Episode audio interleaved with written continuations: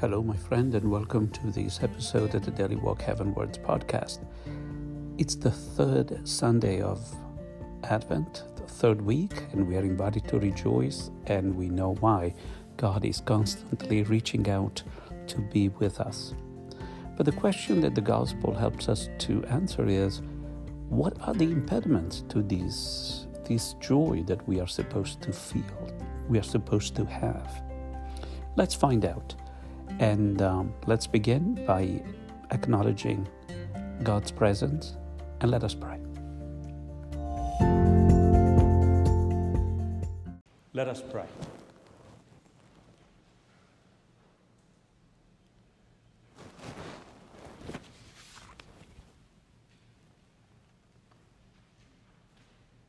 O God, who see how your people faithfully await the feast of the Lord's Nativity, enable us, we pray, to attain the joys of so great a salvation and to celebrate them always with solemn worship and glad rejoicing. Through our Lord Jesus Christ, your Son, who lives and reigns with you in the unity of the Holy Spirit, one God, forever and ever. The Lord be with you. A reading from the Holy Gospel according to John. A man named John was sent from God. He came for testimony, to testify to the light, so that all might believe through him. He was not the light, but came to testify to the light. And this is the testimony of John. When the Jews from Jerusalem sent priests and Levites to him to ask him, Who are you? He admitted and did not deny it but admitted, I am not the Christ. So they asked him, What are you then? Are you Elijah? And he said, I am not. Are you the prophet? He answered, No. So they said to him, Who are you? So we can give an answer to those who sent us. What do you have to say for yourself? He said, I am the voice of one crying out in the desert, Make straight the way of the Lord, as Isaiah the prophet said. Some Pharisees were also sent.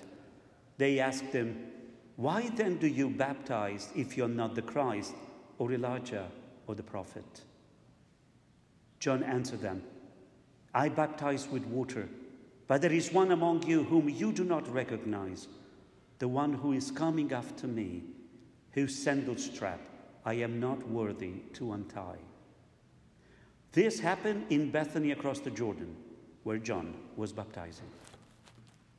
The Gospel of the Lord.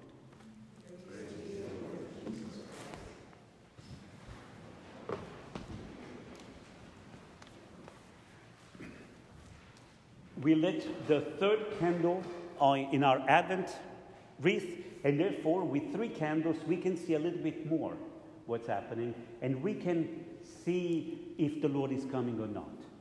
Just can wait for the fourth to be lit, and then the big one that is the Christmas candle, the, the, the, the one. But I don't want to spoil you the, the journey. You know the plot. We saw the movie, right? We are preparing ourselves for the celebration of the Lord's coming. Not only we are preparing ourselves to celebrate Christmas, but we also look at the coming of Jesus when he will come in glory to judge the living and the dead. And we also celebrate the many, many attempts that Christ makes throughout the day, every single day, to come into our lives.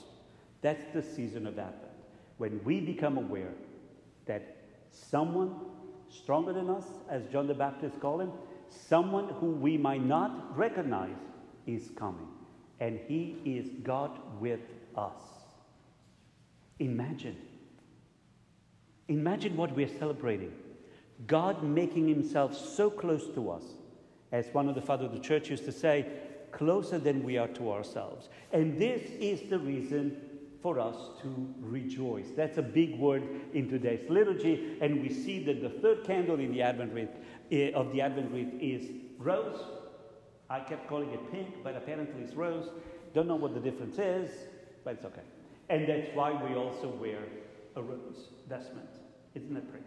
Okay. And we use this vestment twice a year. Once in Advent and the other one in Lent. Why? Because it's good for us to remember that no matter what we do, we are always people of the good news, people of the gospel.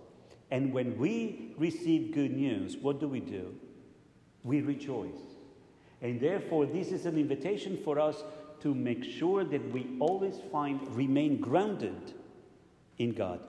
And because He is the source of our joy. And therefore, we continue to rejoice. And I'm inviting you, eh, as we are continuing to celebrate the way we respond, the way we sing, to add a little pizzazz in there. A little bit. Today we can do that. We can because, hey, if I'm wearing pink, you're rejoicing. All right? That's how we go. But one way that we want to also, because Christmas is getting closer and closer to us, somebody said, you know, Father, this year Christmas is different. Well, no kidding, it is. And, um, uh, but what is different, and this person was saying, and I keep hearing it, that it's, this situation took away the joy of the season. I hear it, but I'm encouraging you to keep the two things separate because there might be a misunderstanding a misunderstanding create realities in our mind which allow us to behave in a particular way. We continue to rejoice for what God has done for us, allowing us to experience Christ born in our midst. And because of that, and because of the death and resurrection of Jesus, now Christ can be born and reborn in us. That is something that nothing and nobody can take away from us. Nobody can, and we should not let that joy be stolen. People say, well, wearing the mask doesn't make me happy. Well, don't confuse things.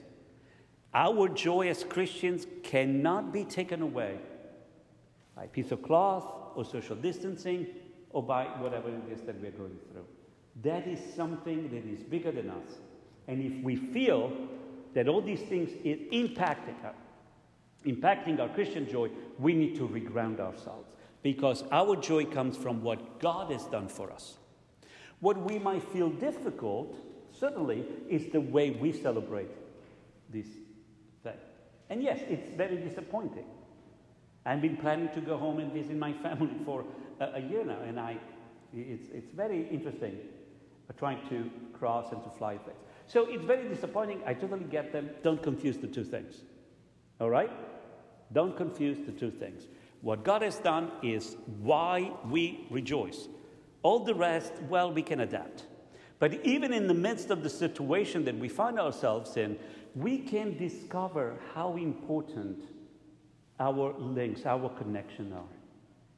And we do what we do because we now know more than ever that you are a gift to me as I am to you, and we are to each other. And therefore, the choices we make reflect how much we care for one another. All right. So, this is not in the gospel, it's not in the catechism, so you can do whatever you want with that. What I'm trying is the way I'm dealing with this situation and the choices I'm making to remain grounded in what makes me who I am, a child of God, a Christian, and at the same time respond to the situation we live in. But what I'm trying to do is don't confuse them because that creates, and I'm easily confused, so you don't want to see me confused. So I have to keep going, and that's the way, that's what I'm sharing. So now we continue our journey in Advent, and once again we follow John the Baptist in the desert, just like last Sunday. Last Sunday, we were in the desert with John and we were invited to reorient ourselves, to face towards the direction where Christ is coming.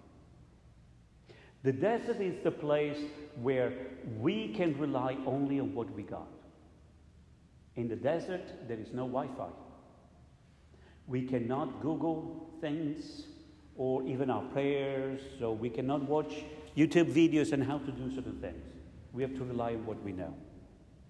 Also, there are no, there is no Wawa, 7-Eleven, so we can't stop and get a break and get a refreshing beverage. We have to rely on the resources we have. In the imagination of uh, the people at the time of Jesus, the desert was also the place where we encounter our demons. You remember the story of the temptation of Jesus.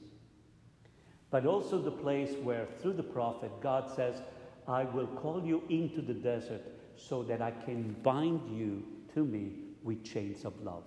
In other words, it's a poetic way of saying, in the desert, when we are just the two of us, I can tell you how much I love you. So it's a special place, and we want to spend time and invest our, in our preparation for this season in this particular place.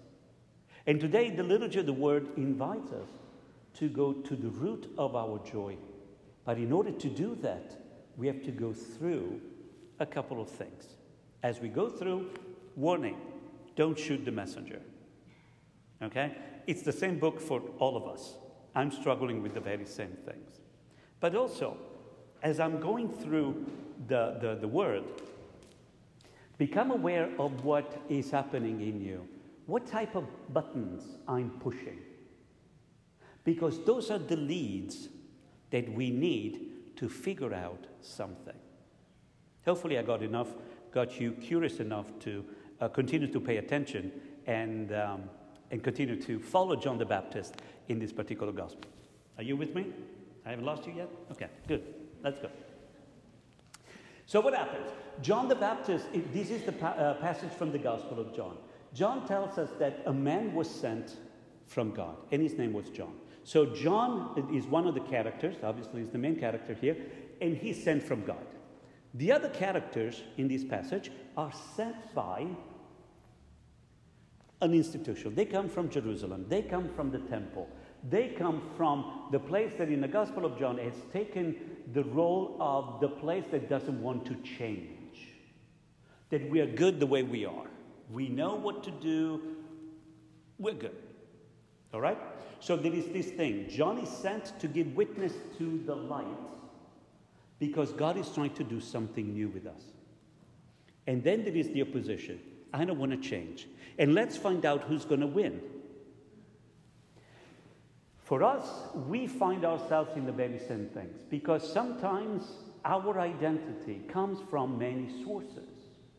Our identity as a person is comprised, is uh, built up by many things. For example, my identity is built up by my um, cultural heritage, my background as a uh, European, as an Italian, but even more as a Neapolitan because Italian is something that is very weird for us. It's a label that we are still struggling to figure out what that means. I am a Neapolitan. I'm linked to that particular culture. Who then came here 29 years ago? I know. But, you know, so what does that mean? But then also, for example, our uh, identity comes from other sources like uh, uh, the, the things I'm interested in. There are certain issues that may be more important to me than others. And they become the lens through which I see things. My political views, my religious views, everything is part of it. And we put them together. But now we have to figure out when we face these issues, when we who are in the desert see what God is doing and we see the people from the temple coming, in the issues, these big important things, who's going to win? Are they all the same, or one it becomes more important than others? All right. So the people from the temple they come, they see John that he's doing something unusual, not the baptism, because baptism was part of Judaism. It was something that they did, like many other religions, but it was a ritual of cleansing.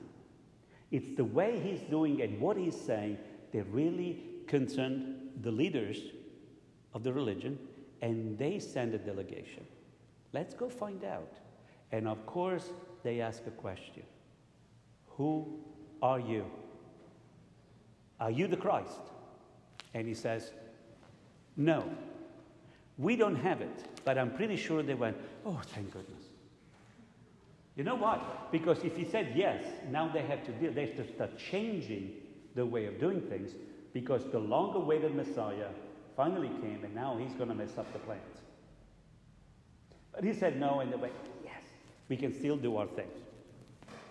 So, uh, now we need to figure out this thing also. We are preparing for the coming of the Lord, and we have to ask ourselves we keep singing, O come, O come, Emmanuel. But do we want Christ in our lives? And when we welcome him, what kind of welcoming are we giving him? Listen carefully. In the Middle East, in the culture of Jesus, both then and now, welcoming a guest is a very different business than how we welcome it. For example, let's imagine that you knock at the door of someone, you're in the Middle East, in some place in the Middle East, and you knock at the door, somebody you don't know. They open the door and you say, I want to be your guest. You know what happens? They have to welcome you. They may give you their master bedroom. For three days, they will give you anything you want food, everything. And they're not allowed to ask you a question. You take over the whole thing. Only after the third day, they can ask you, What are you looking for? What can we do to help you? What's your name? What's your story? But for three days, they just take care of you. What happens in our society? Well, if a stranger knocks at the door and says, I want to be your guest, like, you got to be kidding. We don't welcome strangers, right? We've seen way too many movies about this. It's, uh, but then what happens? Even if an acquaintance or somebody we know uh, wants to come and have and has uh, asked for asylum, asked for being um, uh, hosted, what do we do? We give them the couch with a blanket and a pillow, and that's where you sleep, right? Completely different than the Middle East. But now we want to keep that in mind because that's what the community of, that generated the Word of God had in mind. When we ask Christ to come, we have to ask ourselves Am I welcoming Him as His culture did? Or will I be willing to give Him just a couch? And I will say, Bring your own pillow. That's something we need to deal with. It. All right. So, his arrival is the source of our joy. Why is it then that we don't feel like we are really joyful? And I don't talk about, I don't want to, uh, not considering the fact that we're going through a pandemic right now. But in general, these past years, we as Christians are not depicted, we are not behaving as loving and joyful people. We are behaving like angry people who are attacking each other and the rest of the world. Where did we get that idea? And what is happening to us? What can we do to reclaim our joy? The gospel will help us. And in order for us to deal with this, we have to answer those two questions. One, who are you? Two, what do you say about yourself? Why is it? Well, if I, I told you, my, if my identity comes from many things. If I don't put these things in order, I have a very bizarre idea of who I am, and I'm going to project it onto you. If I'm not careful, I might think that I am the Messiah. And therefore, I think I must always be right. And if somebody challenges me and my, me being right, what do I do? The claws come out, and very lovingly, I'm going to scratch. Why? You need to be down. I have to be the one in charge. That happens in every situation, in every place. Sometimes in our household, we fight because we want to maintain a certain type of image. An image that we want to project, and then we have to maintain and defend because people are going to attack us. And therefore, for example, sometimes it happens. It didn't happen in my household at all. that mom would go and see, you know, the dishwasher or whatever, and she would get mad. Who loaded this way? I told you many times that that's not the way we do it. The subtitle will say, I am the Messiah of the dishwasher. You shall do what I say. Okay, now it could very well be that indeed there are certain things that you don't put in a bottom rack, you put them on the top and all these things. But the idea is when we feel the need to attack, we have to ask ourselves which part of my identity is being threatened? Why do I need to impose my identity on others? What am I defending? John is very clear I am not the Christ, I'm not the Messiah. Guess what? I am not the Messiah. You, let me take a look at it. No, no, no, You're not the Messiah either. Why is this important? Because sometimes we, as I told you, we may think that we are in charge, that we must always be right. And how bad do we, how far do we take this? That I'm going to be so right that even the church is wrong. Why? Because I don't agree with it and therefore they are wrong. I'm the Messiah. That's what I'm saying. I'm the Messiah. I'm the one who must be in charge. And if you threaten me, you're going to be wrong. How do we do it? We put labels on people. It, these are ways for us to raise the shield so that whatever challenge they're bringing, I'm immune because I'm always right.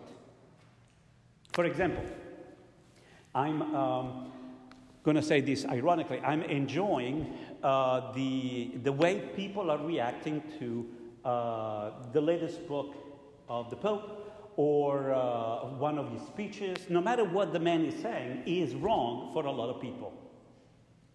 Why? Because, of course, he is offending not the gospel, not the teaching of the church, but our image, our identity. That might come from heritage, from our political affiliation, from whatever. So, for example, he says something that challenges me, and I'm going to put a label up. Oh, he's a socialist. It doesn't matter the fact that he is not. But in order for me to feel good, what happens? I'm going to put a label to stop that challenge, and I'm good. I don't have to change. I don't have to look at whether the church is telling me to do things, to look at things differently. Why? I'm always in charge. I'm the Messiah. It's the church that needs to change and agree with me, not the other way around. Am I pushing some buttons? Remember what I said don't kill the messenger, but follow the leads that is happening. And it says, when I'm struggling, whom, who wins the argument? Am I willing to be challenged by the teaching of the gospel? Nowadays, in our culture, we are dealing with death penalty again. Okay, and how we as a church are reacting says, I'm sorry, when we defend life, we defend life. You know, it doesn't matter. People are struggling with that. Always think in mind, what is this coming from? Does he come from my Christian identity or something else? And then we decide. So now these questions, who are you and what do you say about yourself, allow us to do something amazing. If we have the courage to say, I am not the Christ, I'm not the Messiah, it's okay for me not to be right all the time because it happens that somebody has a better idea. What happens to us? What happens to me? We can experience freedom. Like, oh, I don't have to maintain this image all the time. I share with you many times. I believe that I don't have it all together, but together I have it all. It's when I keep looking at you and say, You are as important to me as I am to you for this parish. I don't have to be the Messiah. I just do my pastor, the job of a pastor. Do you understand? And therefore, by letting go and by allowing myself to enter into the freedom that God wants me to have, I create the conditions upon which Christ can come and I can experience joy. John is telling us in the desert strengthen the path, make it easier for Jesus to come. Remember this that God is almighty, all powerful. He created heaven and earth, things visible and invisible. One thing He cannot do forcing us to love Him. And therefore, is very, resp- is very respectful.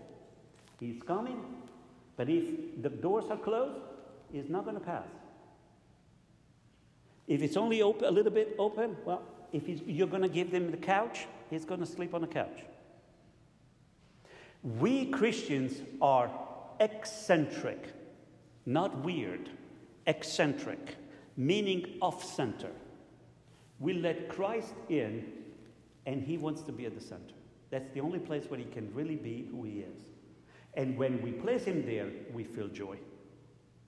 And the, the discipleship is nothing more than learning how to let him do more and more in our lives so that we can become more and more like him. And that's the journey that we're going to have ahead. But Advent is important because it will allow us to decide what kind of year are we going to have. Are we going to be following Jesus according to his plan, his word, or do we want Jesus to follow us and make us feel good? As we continue to pray, we want to thank the Lord that he is revealing himself to us as the Father who wants us to live in freedom, even freedom from the images that we have created about ourselves. And he's telling us, you're still going to be a child. You're still going to be my favorite child. Just let go and, you know, let Christ be the Messiah. And all together, we can journey on towards his heart so that we can be really living our life fully. And we want to bring to the altar our willingness to say, Yes, Lord. I'm coming to do your will. I'm making room for Christ. So this year is going to have a nice place in my life. And only in this way we will continue to rejoice, knowing that we can live our lives as children of God.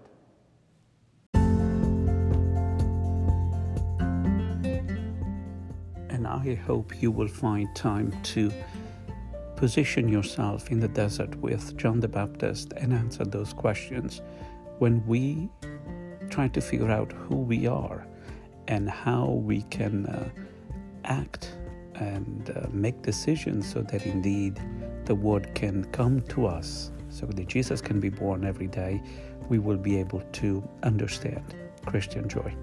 I wish you well. I continue to pray for us as I pray for all of you. God bless, and I'll talk to you soon.